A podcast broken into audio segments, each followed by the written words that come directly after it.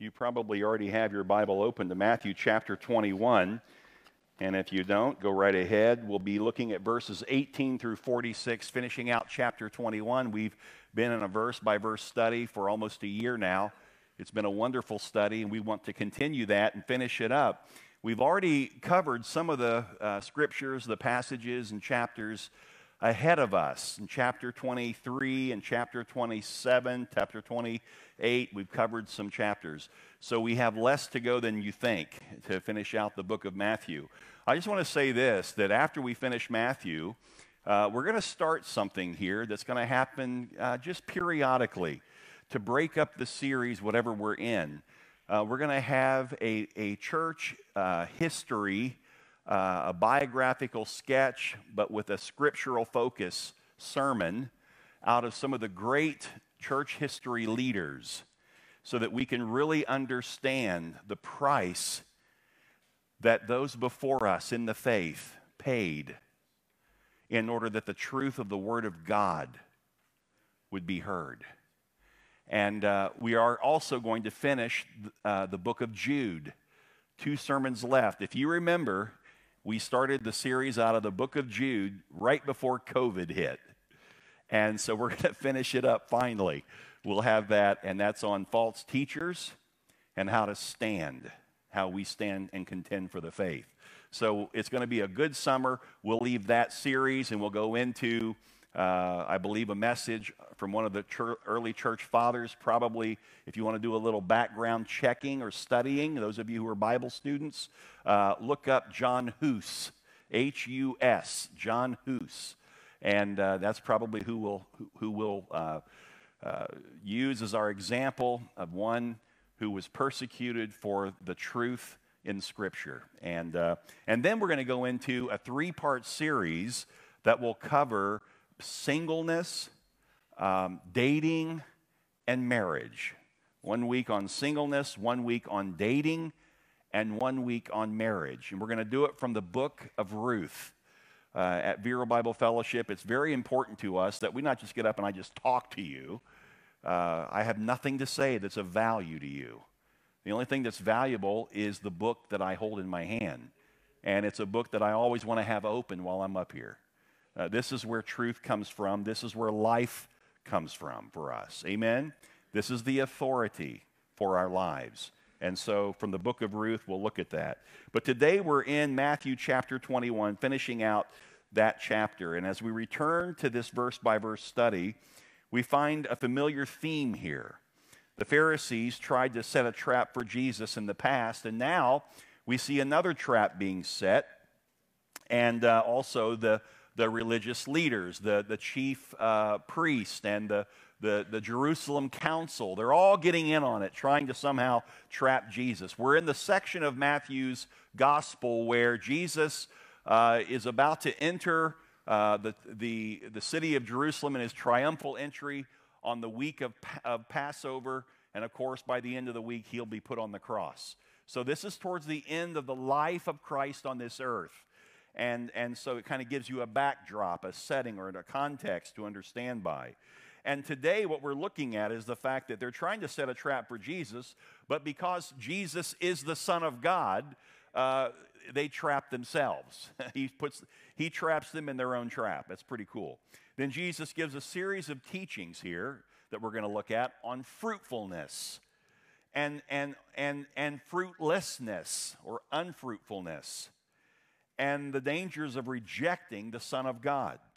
So let's get started if we can, and we're going to pick up uh, following Jesus where he cleansed the temple, and uh, now all of a sudden, uh, the next day, he gets up in the morning, it says in verse 1, uh, as he was returning, verse, I'm sorry, verse 18, and as he was returning to the city, he became hungry. And seeing a fig tree by the wayside, he went to it and found nothing on it but only leaves. Now, this is when Jesus has already uh, had his triumphal entry. It's the week of Passover, and things are going to happen quickly as he gets towards the middle and end of the week. But early in the week, the first thing he does after he enters, he cleanses the temple. The reason he cleansed the temple was because there were money changers who were ex- being exorbitant in their fees to the people. They were, if you want to know what the, the sin that Jesus, it really brought up a righteous indignation in him, the sin was that they were making it difficult for people to worship God. They were making it difficult for people to worship God. And this happens all the time in our day, where, where people are trying to somehow just get to a, listen, simple and pure devotion to Christ, but they can't because of man made religion, because of man's traditions, because of programs and policies and everything else that we set up in the church. And we make it difficult for people to simply and purely worship God. And what was happening was the people were showing up at the temple to make sacrifice during Passover. And they were coming to the temple with, if they were wealthy or if they had land, they would probably bring a lamb or they might bring uh, another animal to offer to the priest as a sacrifice for their sins. And if they were poor, they were, they were bringing in a turtle dove. And, and a lot of times, because the, during Passover, Jerusalem would swell to several million people because the Jews were coming from all over the known world to worship. Uh, it was required of a male, uh, Jewish male, to attend uh, the three feasts every year, the major feast of, of the Jews, and Passover being one of them. And so they would come, and, and, and they wouldn't be able to carry these animals long distance. So they would go ahead and just wait till they got to the city of Jerusalem, and in the marketplace outside the temple, they would purchase a turtle dove if they were poor. They might purchase a lamb, whatever it is, and they would take it with them into the temple and have it sacrificed for their sins. And as they would enter the temple, the, the, the, the priest would stop them. And they would say, what, what, Where are you going with that? Speaking of the animal. Well, I'm going to make sacrifice to God. not with that, you're not. That's a blemished animal. You can't possibly use that to offer sacrifice to God. That's an, that, that, that won't work. Over here at the, in the courtyard of the temple, we have tables set up, and they will give you a righteous turtle dove, a right animal to make sacrifice, an unblemished animal. And you paid, uh, you know, a dollar at the marketplace for that for, for your turtle dove, but now you're going to pay $15 inside the temple court. They were hindering people from worshiping God, making it difficult. And Jesus had had enough of it. And now he, the next morning, arises and he's returning to the city and he's hungry and he sees a fig tree by the wayside. He went to it and found nothing on it but only leaves. And he said to the, tr- to the tree, May no fruit ever come from you again. And the fig tree withered at once. At the words that Jesus spoke, the, the tree withered, which is a picture to us of God speaking the world into existence before time and space. He simply spoke it. God didn't have to get his hands dirty and work hard to make the earth and make the heavens and make the universe, make the galaxies, make the animal. He didn't have to do any of that. He spoke it and it came into existence. And Jesus is here now incarnate, God who created in the beginning, Jesus, is now in human form. And God the Father allows him to speak to the fig tree that was fruitless. And literally in front of their eyes, the disciples saw a tree wither.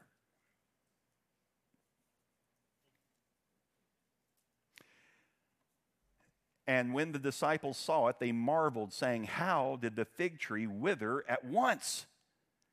And Jesus answered them, Truly I say to you, if you have faith and know and do not doubt, you will not only do what has been done to the fig tree, but even if you say to this mountain, Be taken up and thrown into the sea, it will happen. And whatever you hear, here, here we now have the, the point. And whatever you ask in prayer, you will receive if you have faith. Let's just take a moment and break down this, this story out of the life of Christ. First of all, Jesus' cursing of the tree was a purposeful divine object lesson. This is not some impetuous act by a fleshly human being. We're talking about God, fully man, fully God. This is not a bad thing happening here. Jesus is in full control, and it's divinely purposed by God the Father for it to happen. The reason why I say that, because as you read the story, it just doesn't seem right that Jesus would cause a tree to wither just because it didn't have fruit on it and he's hungry. Uh, you know, we look at that from that angle and go, man, yeah, the guy, the guy, he's got a temper issue. Jesus has an anger problem. No, not at all. Listen, write this down if you're a Bible student. The fig tree is often employed in Scripture as a symbol of Israel. It's a symbol of Israel. If you want some passages to go look up on your own, Hosea chapter 9, verse 10. Look up Joel chapter 1, verse 7. And the barren fig tree often symbolizes divine judgment on Israel because of her, here it is, her spiritual unfruitfulness. Remember now, Jesus has come and he, the Jews, were questioning him. They didn't want to believe in him. Even crowds that followed him, he said, You're following me for the, for the miracles that I do. You're not listening to what I'm saying. You're not seeing me as a massive crowd, as the Son of God. You just see me as this great man who can do miracles, and you want to be healed. And now he comes to Jerusalem, the headquarters, the home office. And as he comes in, there's this triumphal entry Hosanna to God in the highest. And he enters, and then he goes straight to the temple to deal with the hypocrisy and corruption in the Lord's house. And the next morning, he gets up and he wants to eat, but the tree is barren, and he sees it as a picture of Israel herself. You have rejected me. The only way you'll have fruit is if you're in me. Did Jesus not say to his disciples later this week in John chapter 15, it's recorded, apart from me, you can do nothing. Any fruitfulness that you and I partake in as Christians, where we serve the Lord, where we serve others, where we go out and help people, don't ever bring the attention back to you. Always give Jesus all the glory for it. You help somebody changing a tire, get your hands all dirty with your white shirt on the way to work. You rolled your sleeves up, you got grease up and down your hands and your arms and whatever. And, and, and you're wiping yourself off after you finish that tire, and the lady looks at you and says, I don't know how to thank you. Thank you. You're such a good person. I, I, I just, you know, these days we just don't see very many good people like you out there. And we see people who respond to that, well, you know, you know. Oh, no, not me. No, you should say, ma'am, I'm not a good person. If it were left up to my own devices in the heart that I have, the deception of my heart, I wouldn't help you for anything other than for something in return. But the reason I help you and want nothing for it is because I was a sinner lost and Jesus Christ, the Savior, came and He saved me from my sin. He's given me life and purpose and eternal purpose. And I want to love Him back and I want to love those that He loves. I want to love you the way Jesus loved me. He gets the glory in that, not you. Amen? Always. Always. And Israel was not doing that, they were unfruitful. Matthew 23 37, as Jesus was coming into the city for the triumphal entry. This was just prior to entering the city. Listen, listen what he said. O Jerusalem, Jerusalem, the city that kills the prophets and stones those who are sent to it. How often would I have gathered your children together as a hen gathers her brood under her wings, and you were not willing. So later in the week, as he's coming back in the city, he's realizing again, just like with the fig tree, Israel has rejected God. They've rejected the Messiah. Oh, how I've prayed and I've wished and I've I've wanted so deeply for you to turn to God, to receive Messiah, but you won't do it. You won't do it. So Jesus shows a contrast between the impotent, unfruitful fig tree and the power of prayer and the potency of faith, believing in God, which we have. We have full access to prayer, we have full access to faith. Amen? That we are to bear fruit. And not just a little fruit, much fruit, the scripture says. Amen? Have you been bearing fruit? I mean, let's just put the rubber where the road is here. Let's just talk about this. This is a simple and pure devotion to Christ we're talking about. In the simple and pure, don't think that skips activity. It might start with faith, but it ends in action.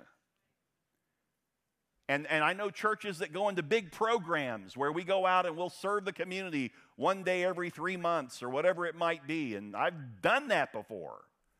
And I'm telling you, that's a program. You're just programming people to do something that's right. But we ought to be doing it every day. We shouldn't need a program to, to, to compel us to love people. We should just do that every day. You run into people I don't meet, I run into people you don't meet. Everybody here has a sphere of influence, everybody here knows somebody. And as you walk up to them and you learn of their story, it causes you to want to come near them Sometimes you want to pray with them about a matter. Can I pray with you? You seem so heavy.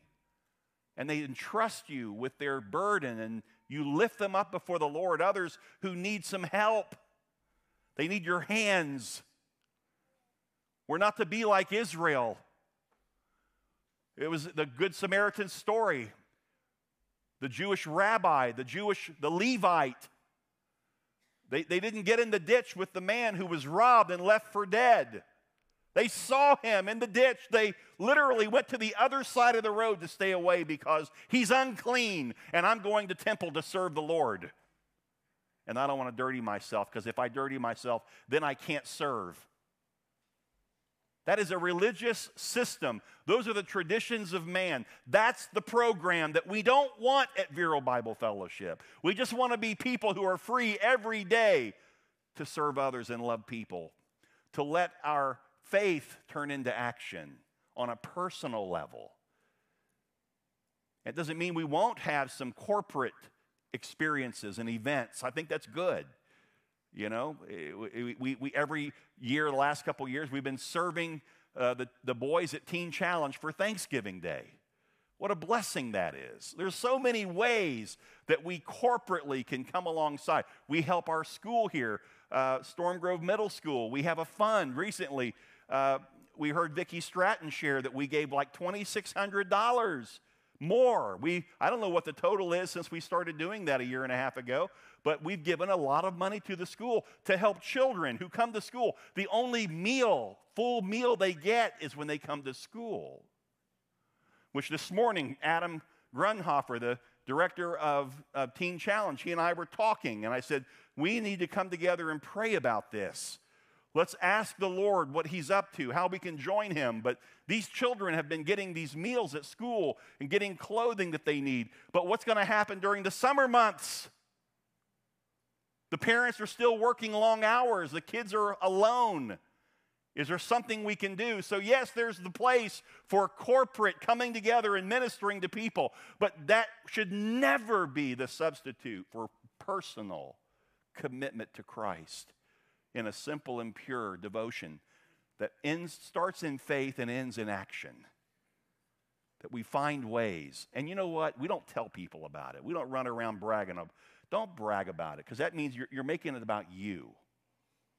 No, no, no. Just do it.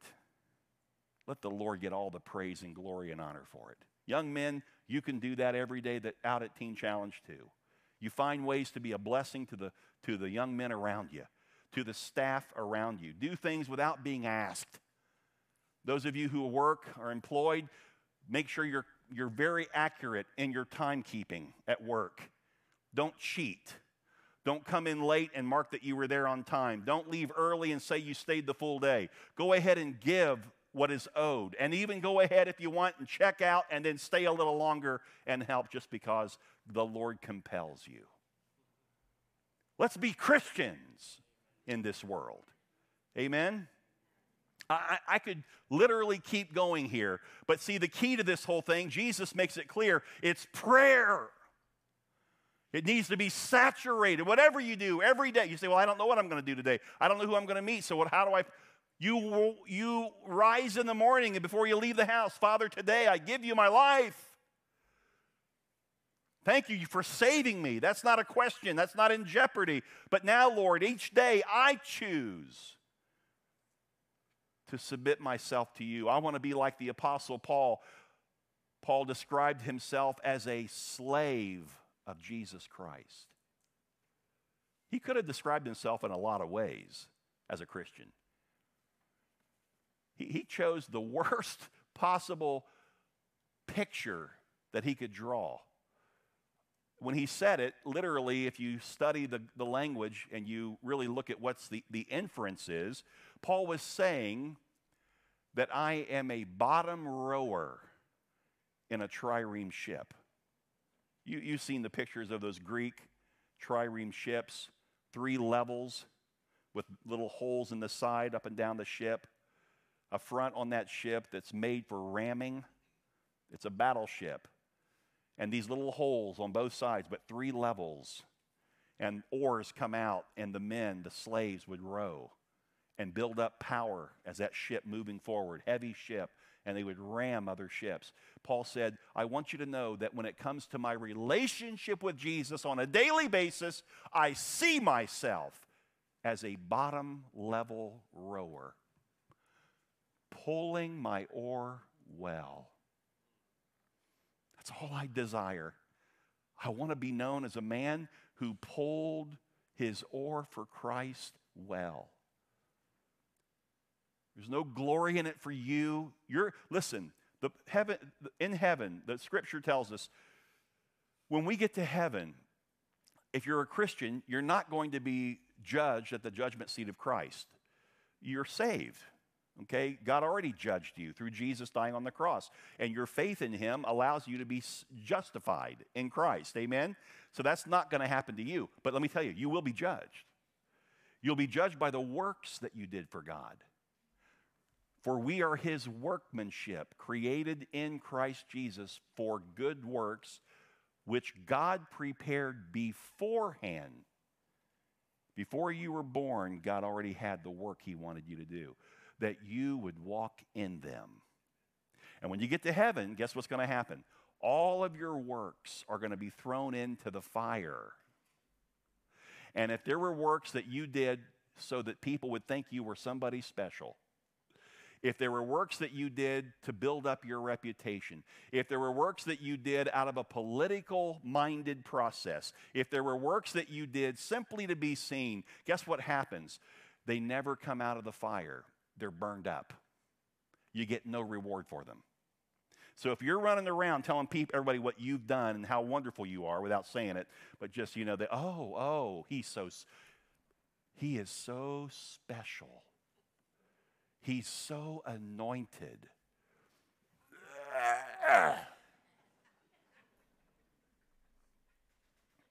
There are no great people on this earth. Only people of faith, ordinary people of faith who believe in a great God. When you see great things happening in somebody's life, it's because they're trusting God for it. And in heaven, the works that they do without being seen, the things that they did on the earth every day, talking to people, loving people, caring for people, when the Lord's in it, the Bible says that'll be put in the fire and it will come out of the fire. And you'll be rewarded for it. We are to be fruitful. We're not to be like Israel, that up to this point is fruitless when it comes to believing in Jesus. Now, I want to say this about Israel. While I'm saying that, do not take me to believe that Israel somehow is now, you know, totally lost. They are not. I'm telling you right now, the Bible says in Revelation that at the end, before the Lord returns, Israel is going to have an explosive revival unlike anything the world has ever known. You take all the great revivals in the history of mankind, it won't match what's going to happen in the end. and Israel is going to believe in Jesus. Many Jews are going to be, many Jews, multitudes, the Bible says, of Jews will be saved. When the Bible speaks of 144,000, you know how the Jehovah false witness used that to say that they're the 144,000. Back in the 70s and 80s, when they'd come to our house, that's what they would say is, you know, you can be part of the 144,000. We're the ones, we're the only ones who are going to heaven.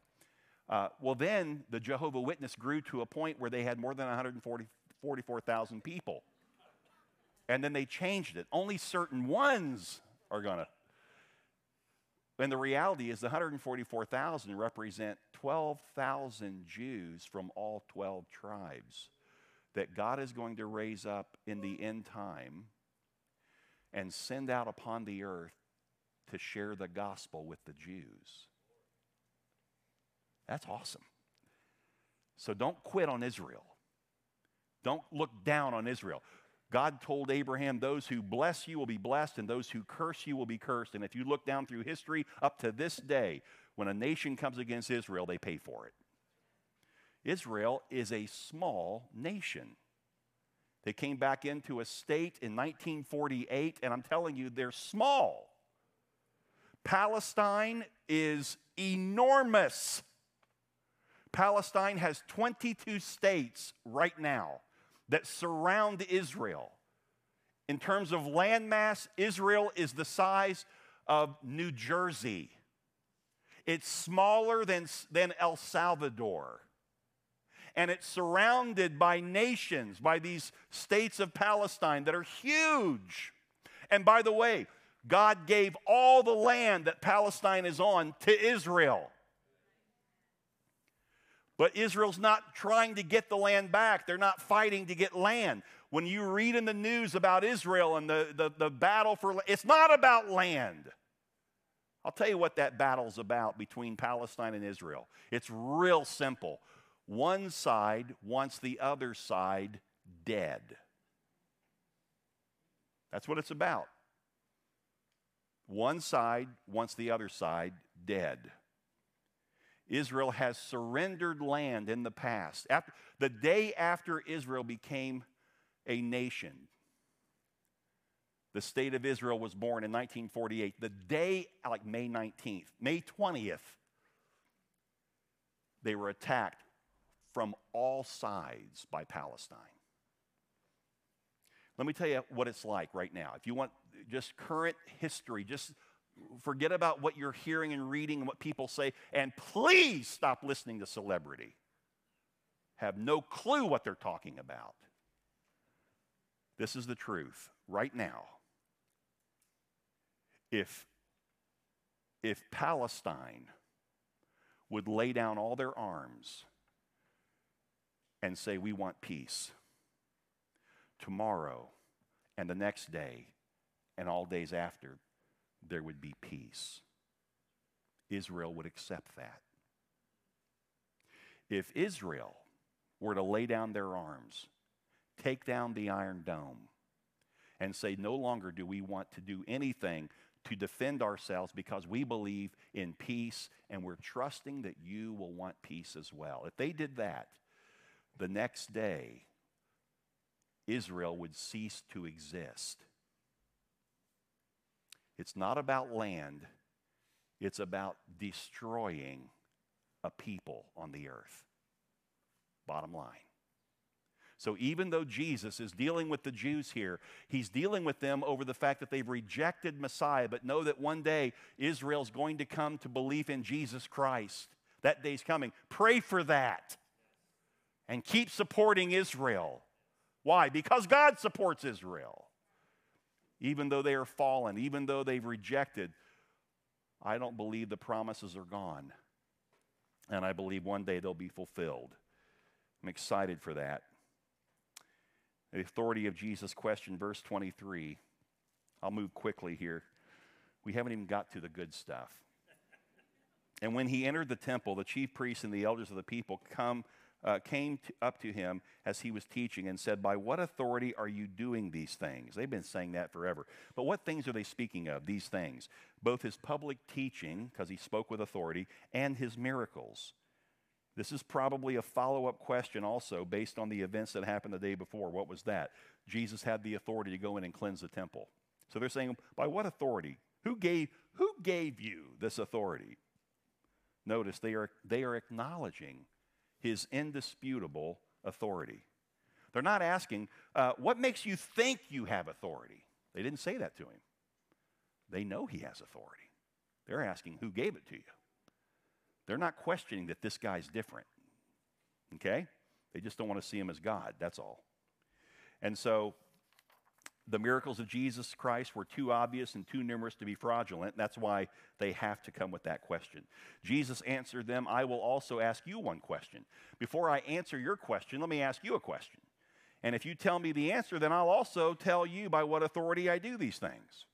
Verse 25 The baptism of John, John the Baptist. From where did it come? Who gave John the authority to baptize? From heaven or from man? And so the Jewish leaders discussed the idea, and they came back and they were saying, okay, if we say from heaven, then he'll say to us, why then do you not believe in him? Because he's from heaven. So we can't say that. But if we say from man, we're afraid of the crowd because they all believed John was a prophet, which he was. He was the final prophet of the Old Testament. So they answered Jesus, We do not know. They couldn't give an answer without indicting themselves, so then they act like they didn't know. Well, we, we, we really don't know. And look what it says. And he said to them, Neither will I tell you by what authority I do these things. Now, understand this Jesus has already n- numerous times he has told the people by whose authority he would speak and he would act. The people knew it, but he didn't deal with the leaders in the same fashion because he knew they weren't interested in listening and hearing and being changed. They were just trying to trap him. So, the question that has to be asked uh, how should we respond to people who try to trap us in our Christian beliefs. I'm sure it's happened to you. It's certainly happened to me a lot. I, in fact, I look for it to happen. I like when it happens. Some of you are like, no, I don't want it to happen. Yeah, you, you should like it. You should want this to happen because it's opening the door for people to be saved. But anyway, the, you know, people will ask the questions Do you really believe that Jesus is the only way to God? And my answer I do. I don't say it arrogantly. I don't say it boastfully. I don't say it obnoxiously. I say it humbly. I do. Next question How can you say that when there are so many other religious, religions out there? Don't you see how that makes you sound arrogant and obstinate? Okay, let me explain something to you. I didn't say it, Jesus said it. I just believe Jesus. Jesus said it, See, the world's created a Jesus that's not in the Bible. Here's what Jesus said Jesus said, I am the way and the truth and the life. No one comes to the Father except through me. You don't have to try to give your own answer. Just go ahead and hide behind Jesus. The reason you believe what you believe is because what Jesus said, not what you think or what you say. Your opinion doesn't amount to a, anything. But Jesus' opinion, God's opinion, that matters. Now the Holy Spirit can use it to convict them. So you're just giving them Jesus back, right? Now you don't do it again. You're not trying to start an argument. You're doing it to win them to the Lord. So you do it with humility, but you do it. This is exactly what Peter did when he addressed the Jerusalem council about the healing of the lame man at the temple gate. If you take your Bible quickly with me and turn to Acts 4 verse 8. Go ahead. Acts 4, verse 8.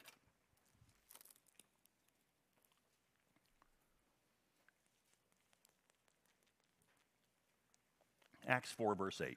Just quickly, let me just cover this with you.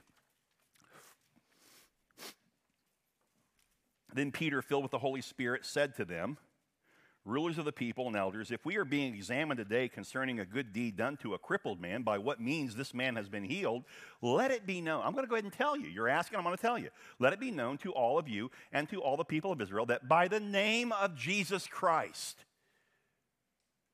of Nazareth, whom you crucified, whom God raised from the dead, by him this man is standing before you well. Who got the glory in that? Did Peter take glory? Did John take glory? They didn't touch it. They gave all the glory to Jesus. Look at verse 11. This Jesus, this Jesus is the stone that was rejected by you, the builders, which has become the cornerstone. And there is salvation in no one else. For there is no other name under heaven given among men by which we must be saved. So you have Jesus saying he's the only way, the truth, and the life, and you have Peter, one of the apostles, affirming that what Jesus said is true. He's now quoting it to the Jews which means that that's exactly what we ought to be doing to people. You say, well, I just can't think of the scripture in the moment. Maybe because you're not in the Word. Maybe because you're not spending enough time studying to know how to speak to people. See, be, listen, you're a disciple. A disciple is a learner. You want to learn these things so that when people speak to you, you don't give your thoughts on it. Well, here's what I've always thought. Who cares what you think? That's the worst Bible study I've ever been in. Was I went to a Bible study one time and they read this passage and then the guy who was leading it, the facilitator said, "So what does that mean to you?" And he and I listened as different people in the room gave different answers. Well, for me, this is what it means. Who cares what it means to you? There's only one opinion that matters. It's God's opinion. What is God saying in the text? Period. We don't need God to line up with what we think about it. We need to line up with God. Amen? Otherwise, what message do we have with a lost world? If it's just my opinion I'm sharing with a person. No, you don't need to share. Just share Jesus. Share what Jesus said. Share what the scripture says. Hide behind the word of God. That's what I'm doing right now with you. I'm hiding behind the word. Some of you are getting a little frustrated with me right now. And I, and I just want you to know that it's okay. You go ahead get frustrated because I'm hiding behind this. If you've got a problem with me right now, this is what you really have a problem with. If it bothers you to hear a pastor say that Jesus is the only way to heaven, if that bothers you, you got a problem with, with God. Because I'm, I'm just telling you what he says. Then he gave these parables, these two parables, the parable of the two sons. What do you think? A man had two sons, and he went to the first and said, Son, go and work on the vineyard today. And he answered, I will not. But afterward, he changed his mind and he went. So at first, the guy was like, I'm not going to do that. And then later, he's like, Yeah, okay, I'll do it. And then he went to the other son and said the same. And he answered, I'll, I'll, I'll go, sir. But he never went. Which of these two did the will of the Father? Jesus is asking these religious leaders. Which one did the will of the Father? And they said, The first. And Jesus said to them, Truly I say to you, the tax collectors and the prostitutes go into the kingdom of God before you. He's saying, You just said that the first ones are the ones getting in. They rejected it first and they received and they went. That's the prostitutes and tax collectors. They were sinners, but then when they heard the gospel, they came in. You heard the gospel and said you believe, but then when the gospel was presented with a Messiah, you rejected it. For John came to you in the way of righteousness, and you did not believe him. But the tax collectors and the prostitutes believed him. And even when you saw it, you did not afterward change your minds and believe him. So, which of the two did the will of the Father? Jesus forced them to testify against themselves. The point of the parable was that doing, doing is more important than saying. You can say all the right things in church, but are you doing it? If I need to remind you, I will. Matthew chapter 7, we studied this. Verse 21, Jesus said, Not everyone who says to me, Lord, Lord, will enter the kingdom of heaven, but the one who does the will of my Father who is in heaven. On that day, many will say to me, Lord, Lord, did we not prophesy in your name and cast out demons in your name and do mighty works in your name? And then I will declare to them, I never knew you. Depart from me, you workers of lawlessness. You were simply doing perfunctory duties. You were checking boxes, think you were good. That's not what we're talking about here. We're talking about a life that has been surrendered to Christ. You're a slave to Christ, and now every day you get up with joy in your heart. You are so appreciative of God's salvation. How can I give back to others, Lord? How can I love them the way you love me? See, there's, not, there's, there's no legalism in that. That's just freedom to love. That's, that's, a, that's a pure and simple devotion to Christ. And then he, Jesus went on in that same chapter, Matthew 7, the very next verse, he said, he said, You need to practice what I'm saying. You need to do it. All these things I'm saying in the Sermon on the Mount from Matthew chapter 5 to chapter 7, I need you to practice them. Because if you practice them, you're like a guy who builds a house on rock. And when the winds blow and the storm comes, the house stands. But the guy who doesn't do what I'm telling you to do, he just hears it. He even says amen in the service, but he never does it. He's like a man who builds a house on sand, and the same wind, the same storm blows in and completely destroys the house. And it, then Jesus put this at the end of it, and great is his fall. Why? Because he thought he was getting in, and he doesn't the ultimate rejection. I never knew you. I never knew you. This is a serious matter, and so we need to pay attention to it. And he finishes up the parable of the tenants. Here, another parable. There was a master of a house who planted a vineyard and put a fence around it and dug a winepress in it and built a tower and leased it to tenants and went into another country. And when the season for fruit drew near, he sent his servants to the tenants to get fruit. And the tenants took his servants and beat one and killed another and stoned another. Again, he sent other servants, more than the first, and they did the same thing to them. Finally, he sent his son to them, saying, They will respect my son. But when the tenants saw the son, they said to themselves, This is the heir. Come, let us kill him and have his inheritance. See, the religious leaders and the leaders of the Jews, they wanted the glory. They didn't want the Messiah to get any glory. This is the heir. Come, let's, let's kill him and have his inheritance. And they took him and threw him out of the vineyard and killed him. This parable, by the way, is taken from Isaiah chapter 5. It's an Old Testament messianic prophecy, but it was also speaking of Israel in the day. This parable speaks of Israel as a vineyard and of God, who is the owner, who went to a faraway country expecting to receive payment as the grapes were harvested by the stewards. And when the owner sent messengers to collect, the stewards killed the messengers just as Israel had killed the prophets that God had sent to them. So, what did the owner do next in the story? Did he send a legion of soldiers and demand that the fruit be returned to the owner? No. He said, I'll send my son, capital S. And did he say, I'll send lightning to strike them down? No, he said, I'll send the light of the world to instruct them. And they still wouldn't believe. I think there's something here for us, and I think the key is that we understand that being a believer is not just saying that we believe Jesus is the Son of God. It's not just living in a, in a church environment where I come every weekend, I'm faithful to attend a church service. Jesus is trying to hammer home to us, just as he is the Jews in his day. He's saying, look, God's really about fruit. And if there's no fruit, the problem is in the root.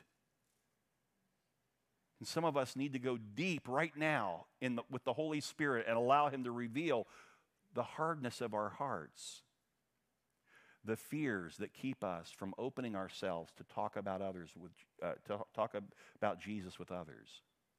There's something that's hindering. Maybe it's sin. Maybe it's hypocrisy. You're playing a game with God. You come to church, you wear the part, you t- say the words, you sing the songs, but you have no desire to open yourself tomorrow to let people hear who Jesus really is. That's a root problem in your life. It's time to let the Holy Spirit reveal how wicked that heart is. And then, and then confess your sin to Him and ask the Holy Spirit to fill you fresh and allow you to serve God. I'm not talking about putting up with untruthfulness, putting up with, with wickedness. I'm talking about going into a wicked, fallen world and carrying the light of truth and sharing it lovingly with people. Never stop sharing. Never. Jesus even said this. He, he knew that we would go and be persecuted, so he said, Blessed are you when men revile you and speak all manner of evil against you and persecute you for my name's sake. Blessed are you. Why? Because you're in the company of the prophets, you're in the company of Jesus. You're in the company of the early church fathers. You're in the company of the apostles. They all suffered persecution. Why should we not? And it's not looking for it. You're not trying to be persecuted. You're trying to be faithful to God. And by being faithful to God, you will be persecuted. But you're blessed. Let's close with prayer. Father, there's nothing like the blessing that comes when we know that from our heart we are being honest and truthful about our faith. Right now in the room, Lord, I, I pray that in this moment of quiet reflection, we would consider what the Spirit of the living God is speaking to us. That we would look right at the heart and realize that there's a reason why there's no fruit on the, on the tree. It's because we're not abiding in Christ. We're, we're, we're playing a game, or out of fear, we're we're giving into the world, we're people pleasing. There's so many wrong reasons. So, Father, strengthen your people. Make us courageous. Strengthen our prayer lives, that the power of prayer could be manifest in the things that we do for you. They don't save us, they just fulfill the work you've given us. Father, give us hope that when we share, even though most will reject, there are those who won't, and they'll be saved. But if we say nothing, we miss the joy of their salvation. Thank you, Lord, for your goodness and your love. In Jesus' name, amen. Amen. God bless each of you. We have our elders, and some of the elders, uh, as well as uh, prayer partners. They'll be up front. Come if you'd like to be prayed for for any matter.